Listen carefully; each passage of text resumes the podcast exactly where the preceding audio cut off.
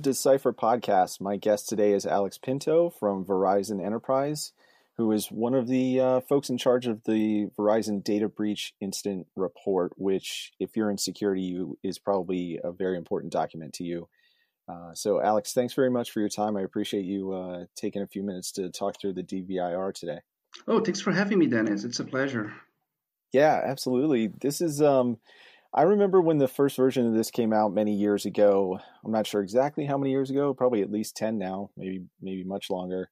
Um, and it was a much smaller document, much more much more uh, limited in scope and the data that I think that the data in the, your first few versions was just from Verizon engagements from That's like correct. Instant, yeah.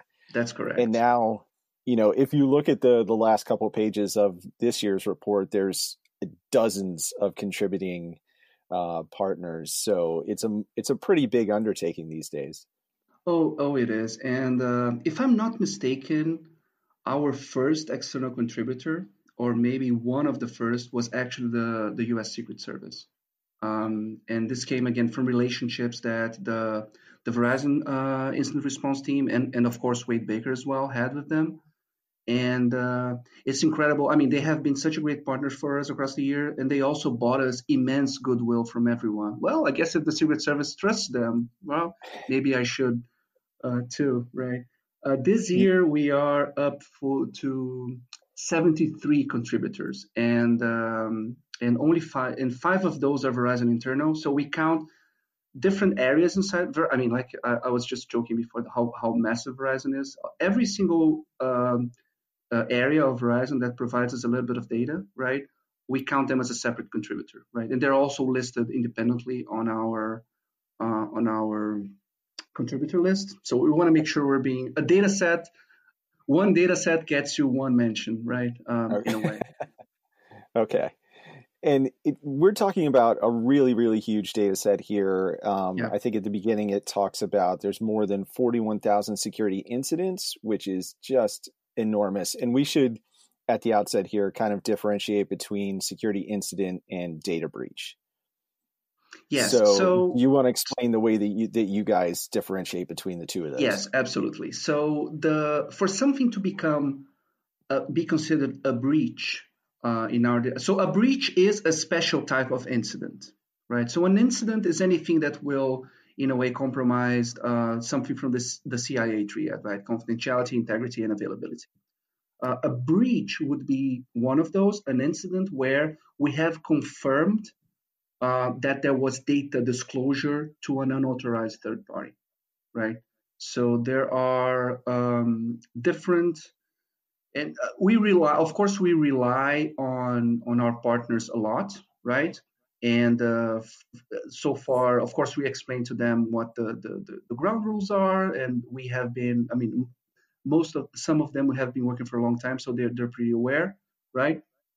And sure. um, but that's that's what it, it ends up being, right? Okay.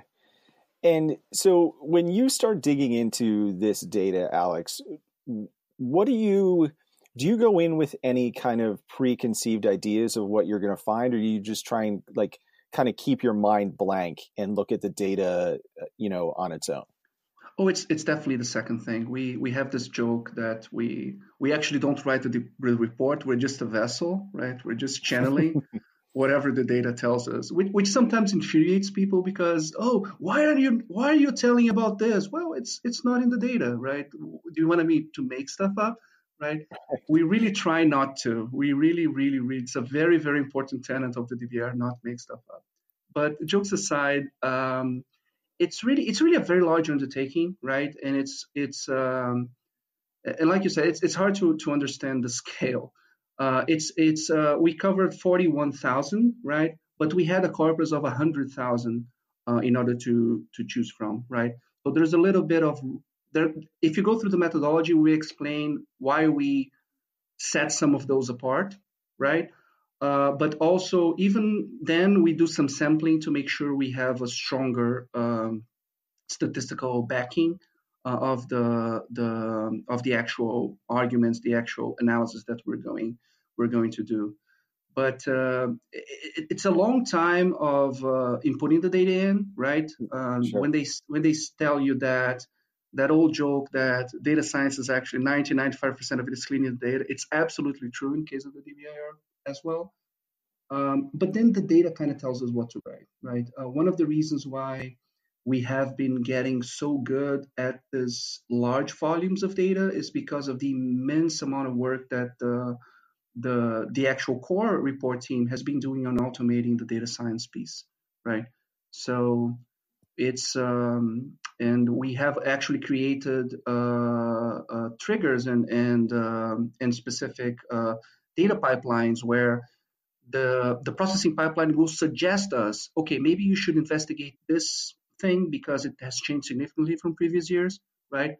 Mm-hmm. And those are the threads we start to pull and we try to find um, if is there a narrative, right? What should we be, we be calling out on this year report on this year report that um, will will resonate kind of with the zeitgeist of what happened uh, last year? Yeah, and that, that must be the interesting or one of the interesting parts about this is as you dig through all the data, trying to see where those threads emerge you know because if you're if you're paying attention to the way that the incidents and breaches go over the course of a year you might have an idea of what what's going to come out like what are going to be mm-hmm. the major trends but i'd also imagine that there's some surprises as you dig into that right oh absolutely absolutely so this was actually a very quote unquote well behaved report in the sense that i believe we were able we were able to actually weave a narrative right uh, we could find a lot of instances where, okay, of course it's phishing, of course it's you know malware being propagated by email, of course there's a lot of ransomware around still, mm-hmm. but mm-hmm. um, we saw the kind of the shifting landscape going on a little bit, right? And the targeting targeting of cloud-based properties, right? Specifically the cloud-based email on the report, right? And you were talking about surprises, right? I really want to point out the the the shift from uh, and again, I shouldn't be saying this is a shift because we don't know if one of the uh, targets migrated to the other one, right? But we we saw an increase of the targeting of C-level executives, right? Usually for things around business email compromise, but we saw a decrease yep. on the on the human resources uh, part, where specifically targeting hu- human resources personnel for uh, W-2 fraud, right? To try to get tax return fraud or or identity theft. And the, the human resources thing, I believe, was the most checked uh, key insight that we had on this year's report because we were all looking at each other. How? How is this possible? Because it was such a big deal last year, right? It right. was actually one of the key key insights of last year's report. If you go back to the old press release on how those things are increasing, and then they just disappeared across the board from our data set. We reached out to all the providers who would give them us this data. Like, nope, it's not happening. We have no clue what happened as well, right? So it's it's always interesting, right, to see those things happening. I want to believe I am, although I've been in information security for a long time, I do still have like a hopeful heart. I'm, I'm hopeful uh, by nature. I do want to believe that you know, like, oh yeah, maybe sending W two uh, forms via email is a bad idea. Maybe you should just uh, you know, put together a, a, blanket ban that we should not do those things, and that would be surprisingly yeah. effective, right, for for that specific case. Yeah, it could be sure. Like allow people to download them directly from an HR portal or something mm-hmm. like that. Yeah. Um, Okay, so Alex, were there any other things that kind of jumped out at you guys? You know, you spoke about the the HR uh, thing that you guys had to check so many times. Was there anything else that really jumped out in terms of surprises this year? So it's interesting um, that you talk about the triple checking, right? There's also there's all there is actually a very strong uh, culture inside building the report where we want to make sure that every little thing that we say, every every little sentence that we write on the report, it's something that we can defend um, based on the data that we have. So there's actually a lot of work that helps happens behind the scenes where we are actually running statistical tests for every single time in the report where we say, oh, X is bigger than Y or X is roughly the same as Y, right? There's a lot of math that we can show and we can we can demonstrate why we were making we were making those statements, right? So even if we don't go back to the to the um, to the actual contributors, right? Just to double check with them. We're always doing that kind of work um, internally, right? But another one that we did that was was around the the decline of um, of specifically um, point of sale devices being compromised with payment data as as uh, uh, being supplemented, being overtaken by web uh, applications, okay. right? Not so much that mm-hmm. one, but the, we saw a correlating trend with uh, ATM skimmers. And we were like, mm, this is too good to be true, right? We, we kind of have the story, both stories tied together.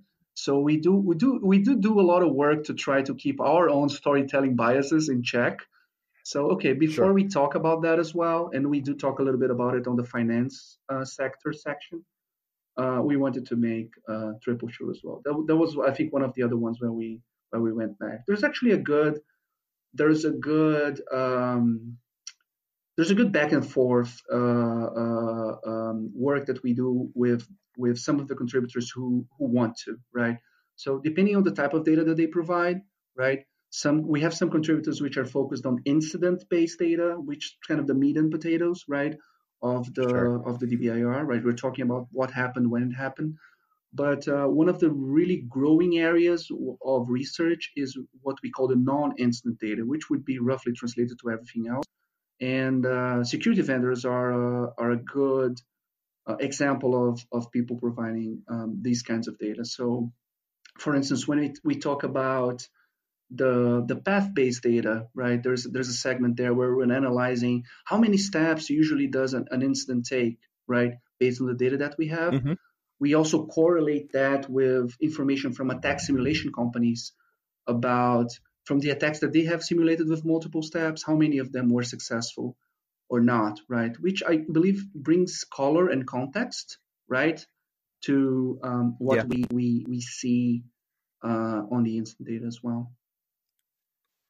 Yeah, that you mentioned the the path, and to me, that was one of the really interesting pieces that was added this year. Was this notion of not just what the entry point into the system or the network was, but what their path, what the attacker's path from there to their ultimate goal was, um, and how many steps were were between the entry point and their ultimate objective where did the where did that concept come from and, and why did you guys decide to add it this year so this is this is all this path-based research is uh, is really the brainchild of uh, Gabriel Bassett, which is our lead data uh, data scientist uh, here on the DBIR team, right? And um, we have we have been touching on this specific subject of the path-based analysis for maybe a couple of years now, but I believe it's the first time it has become front and center and not on a on an actual like appendix at the end, right? And one of the reasons why is mm-hmm. that we have been not only been refining the research, but we have been getting more data, right? And um, in the beginning, it was just, uh, oh, wouldn't it be nice if we had this data and we could make those um, those arguments, right? And uh, as again, as our corpus grow and as we're we are engaging with the contributors so that they can provide us more path friendly, so to speak, data, so we can encode it correctly, mm-hmm. right? We're getting in a way better and better, right? We're we're getting closer to try to reach some sort of interesting conclusion. I, I personally found the this is usually what happened first. This is usually what happens last.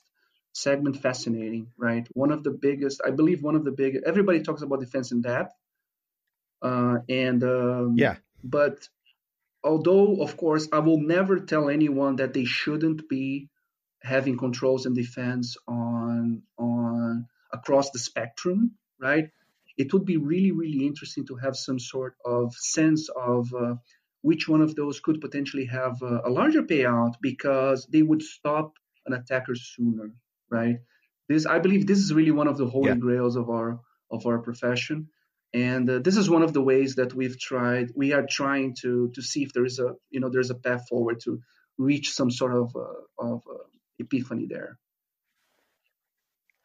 Yeah, there was an interesting. Uh, it's one of the smaller charts in the in the report, but it shows kind of a correlation between um, not a correlation, but it, that shorter attack paths were much more common yeah. than longer attack paths. Um, did you or anyone else come up with an idea of why that is, or is it just kind of one of those things that like this is just so, what it is? There's one there's an interesting there's something that you always we always have to consider right? Um, when we're looking at so the, the the the the scope of the DBIR the scope of VERIS is very very broad.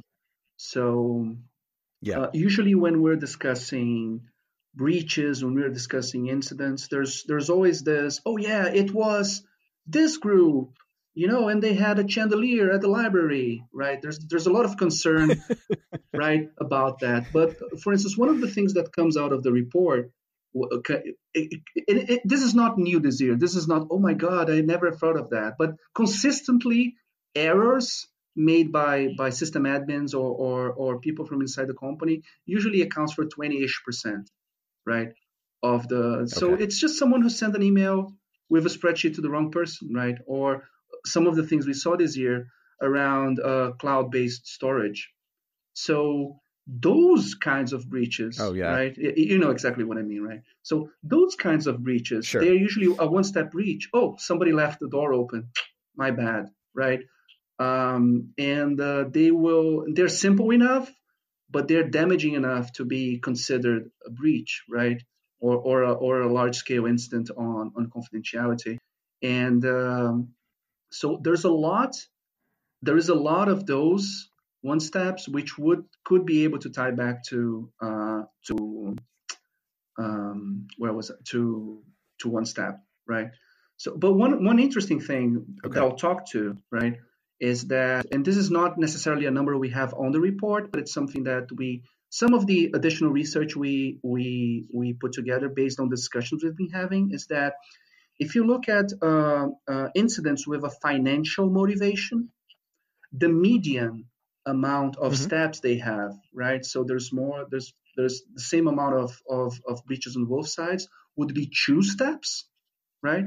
So one, two, a, a good example of these would be, oh, somebody phished you to get your credentials and then they went to your cloud email based provider and used those credentials there. But if you look at espionage, yeah. the median is five steps right? Those are usually very elaborate because you're looking for sure. Uh, you usually need to have a foothold inside the environment and then you're using it to lateral move to find the exact data you want to look for right there's a much more directed and deliberate right which makes it again it's more there are more chances there for you to identify different specific uh, different specific uh, points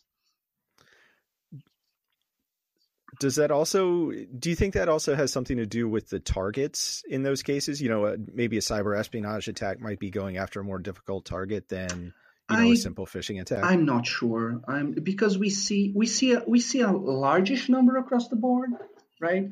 And um, which is maybe a quarter uh, of uh, of the motives uh, for for this year data set we could peg onto to espionage um, and uh, for instance, manufacturing is one where it is above that number. It's not statistically so, it's 29 versus 25. It's roughly the same, but uh, most of the others are, are way below.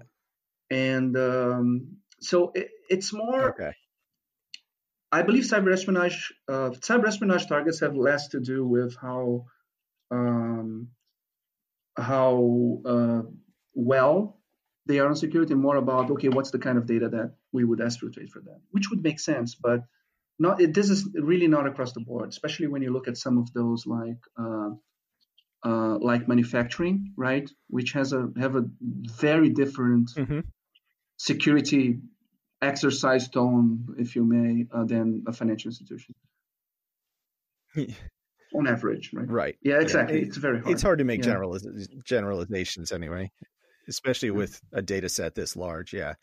Um, a couple of other things I want to ask you about. One is I noticed there were a couple of data sets or subsets that were not included this mm-hmm. year that you guys called out specifically, one of which was mm-hmm. uh, botnet related breaches, which to me makes a lot of sense because yeah. they're they're so numerous and they're a lot of them it, it, yeah if you include them they would have skewed things i think in a lot of different ways. Is that how much discussion was there about yeah, you're absolutely you're absolutely uh, right on the money right? When we make those choices about the the subsets it's really about oh yeah this is going to skew terribly. So if you look at the finance section, there's absolutely no doubt that this is no, concern number one, right?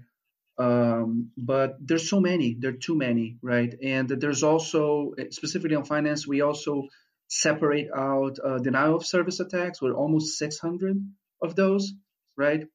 And if you just look at those separately, mm-hmm. it's such a huge outlier. If you just look at those separately, okay, these are big deal. This, these are a big deal. But now let's look at the other stuff that happened, right?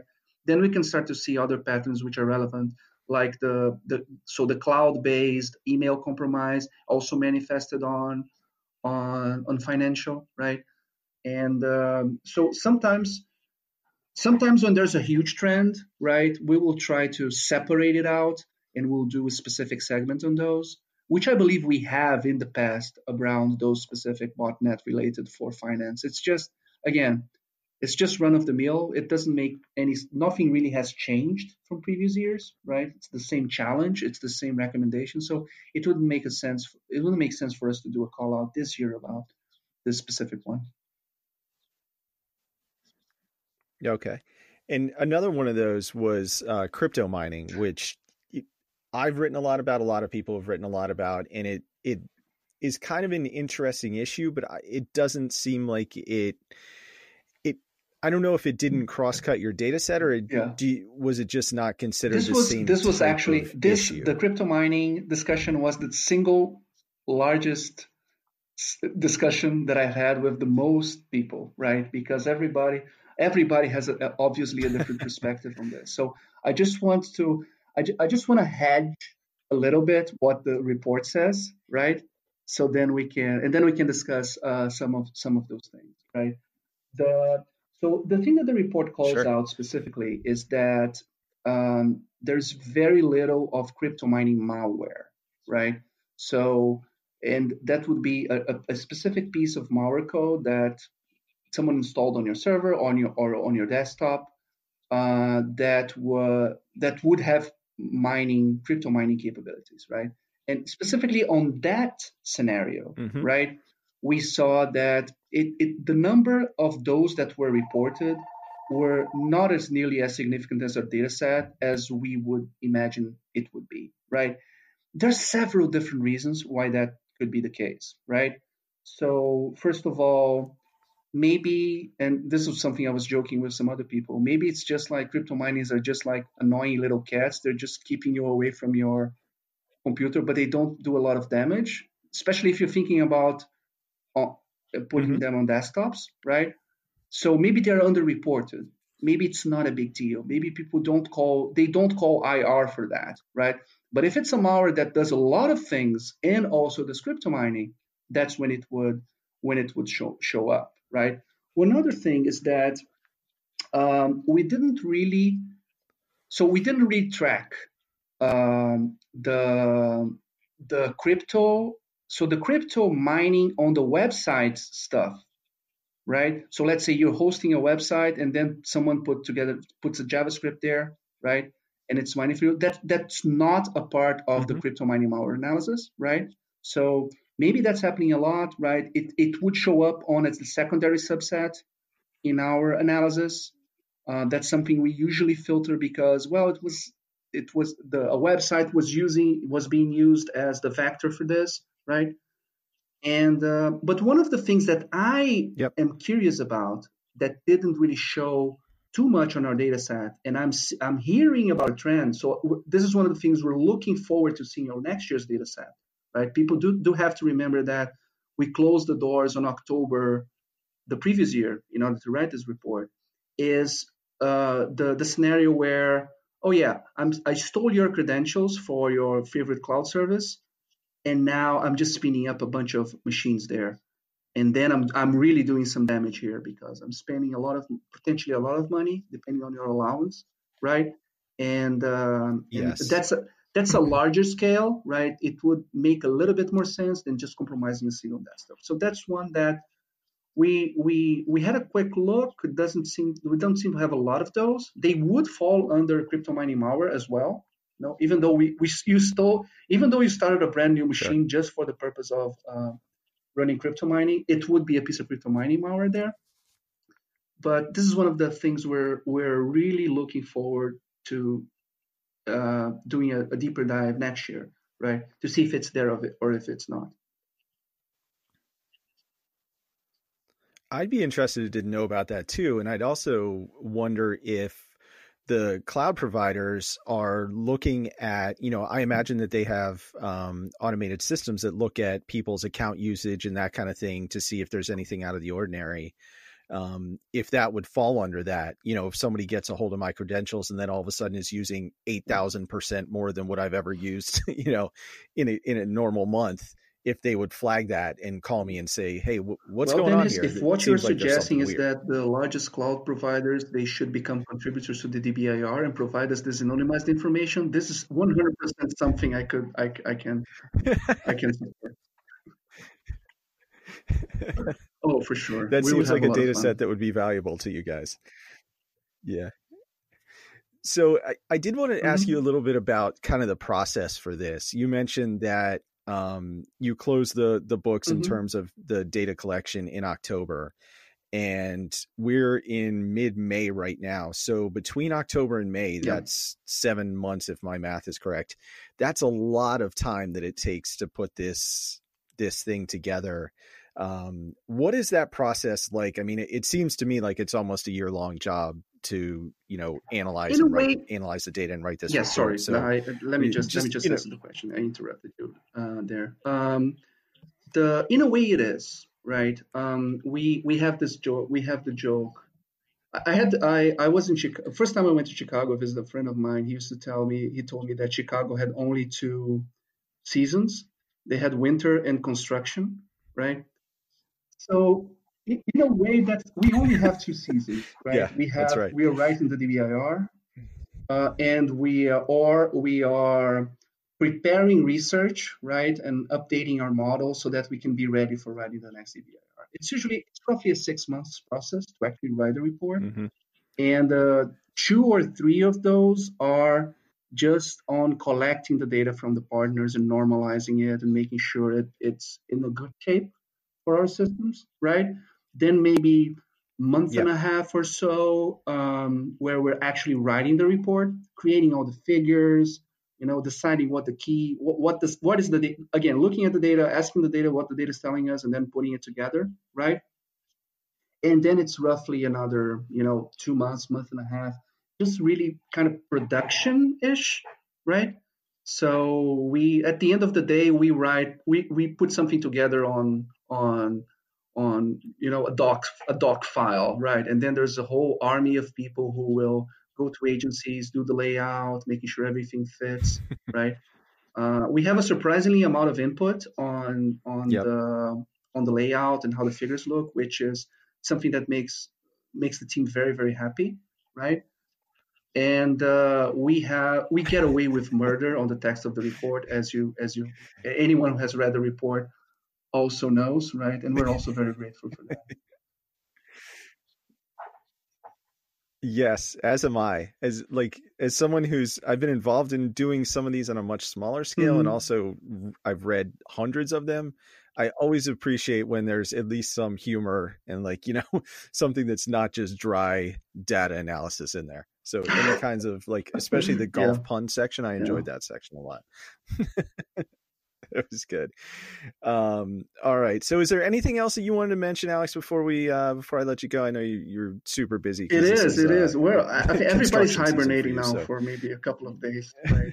we had this joke on Twitter, like, "Oh yeah, the work for the work for the next DBIR starts tomorrow," and then uh, someone from the team replied, uh, "Can we wait a couple of days?" You know, and that's that's really that's really the the sentiment right now. Right. But uh, I mean, the only thing I'd like to really add here is that um, we are really only as good as the data that we have, right? So we are we are incredibly thankful for all the contributors, right? And uh, so this is this is voluntary work that those organizations do, right? In order to provide us the data, and we are we are really yeah. humbled to be able to be the custodians of these, right?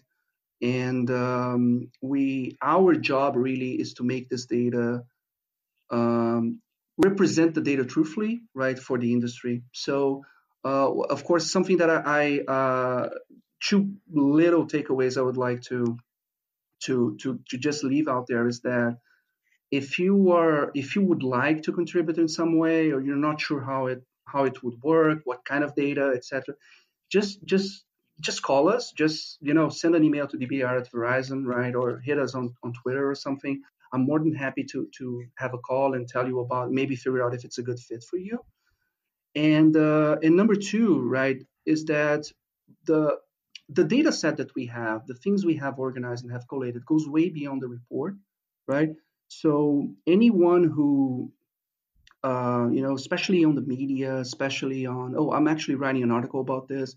Can you give us some data from the the data set of the of the DBIR report for the past year, so we can help us like, oh yeah, this is what it looked like in aggregate according mm-hmm. to the DBIR report. We're more than happy to, to, I mean, as far as of course the anonymization processes that our data uh, we have to respect on our data, right? We're more than happy to provide some stats and and guidance around that. We, we believe that is our duty, right? Because of the, again, the whole uh, being custodians and, and being the, the, the, the guardians of this information uh, for the community. Yeah, well, I I know that a lot of people in the community certainly appreciate it and really respect the work that uh, everyone there does on this report. It's a pretty incredible undertaking, obviously, and I, I think it really provides a tremendous view into what goes on for everybody in the community. So it's it's great work. And uh, Alex, thanks again for your time. I really appreciate it. I know it's a, a very busy time for you, but my pleasure, Dennis. Thanks for having time me. To walk us through it. You bet. I'll talk to you soon.